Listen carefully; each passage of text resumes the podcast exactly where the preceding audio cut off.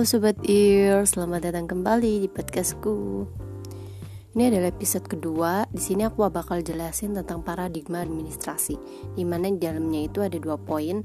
Yang pertama tentang pemikiran ilmu administrasi dan yang kedua itu tentang hubungan ilmu administrasi dengan ilmu lain. Ah, baik, langsung aja kita ke poin pertama yaitu tentang pemikiran ilmu administrasi. Jadi di sini aku bakal jelasin tentang gimana ilmu administrasi bisa dikatakan sebagai ilmu. Oke, jadi praktek-praktek administrasi itu sebenarnya udah ada sejak manusia itu punya peradaban. Sekitar tahun 1880, administrasi masih belum dikatakan sebagai ilmu, tapi e, baru dikatakan sebagai seni. Nah, kemudian perkembangan paling penting atau bersejarah yaitu sekitar akhir abad ke-19 di mana untuk pertama kalinya manusia menyimpulkan bahwa administrasi itu bukan hanya sekedar seni, tetapi ia juga merupakan sebuah ilmu. Mengapa? Karena dia telah memenuhi syarat-syarat sebagai ilmu. Adapun syarat-syaratnya yaitu yang pertama tersusun secara sistematis, yang kedua objektif rasional sehingga dapat dibelajar, Uh, yang ketiga, menggunakan metode ilmiah. Yang keempat, mempunyai prinsip-prinsip tertentu. Dan yang kelima, dapat dijadikan teori. Tokoh, uh, tokoh yang paling terkenal dalam hal ini adalah Henry Fayol, di mana um, dia itu merupakan seorang seorang ahli uh, pertambangan yang kemudian ia melahirkan teori-teori yang sangat diperlukan dalam usaha meningkatkan efisiensi perusahaannya. Ia pada waktu itu mengalami kepailitan dalam perusahaan pertambangan tersebut. Kemudian ia meneliti terus dengan waktu yang panjang sehingga akhirnya ia melahirkan teori-teori tersebut yang ia pakai ketika ia menjadi administrator di pertambangan itu. Nah, lanjut kita ke poin 2 nih tentang hubung il, hubungan ilmu administrasi dengan ilmu lainnya. Yang pertama itu ada psikologi.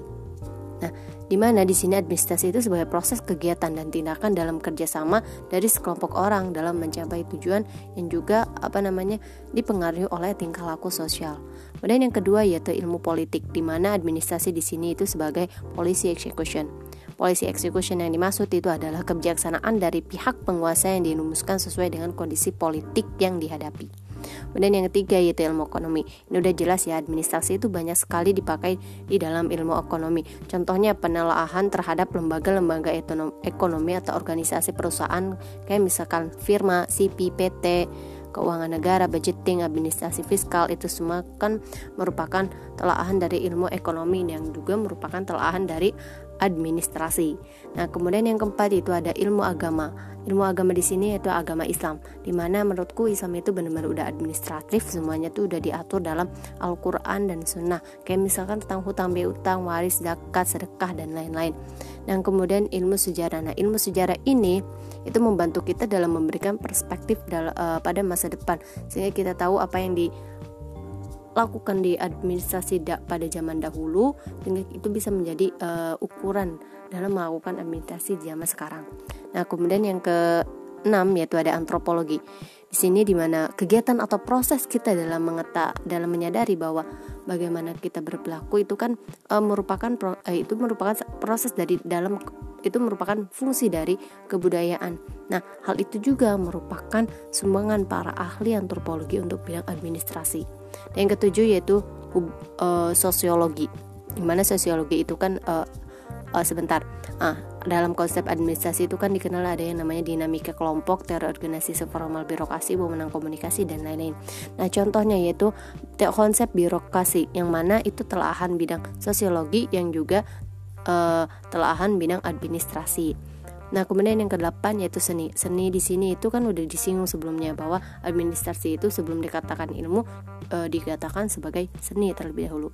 Kemudian yang ke sembilan atau yang terakhir yaitu ilmu hukum di mana apa namanya uh, kelangsungan hidup yang teratur serta perkembangan yang dinamis dari administrasi itu dapat terwujud apabila uh, sebuah organisasi atau sebuah uh, kelompok organisasi itu menaati peraturan.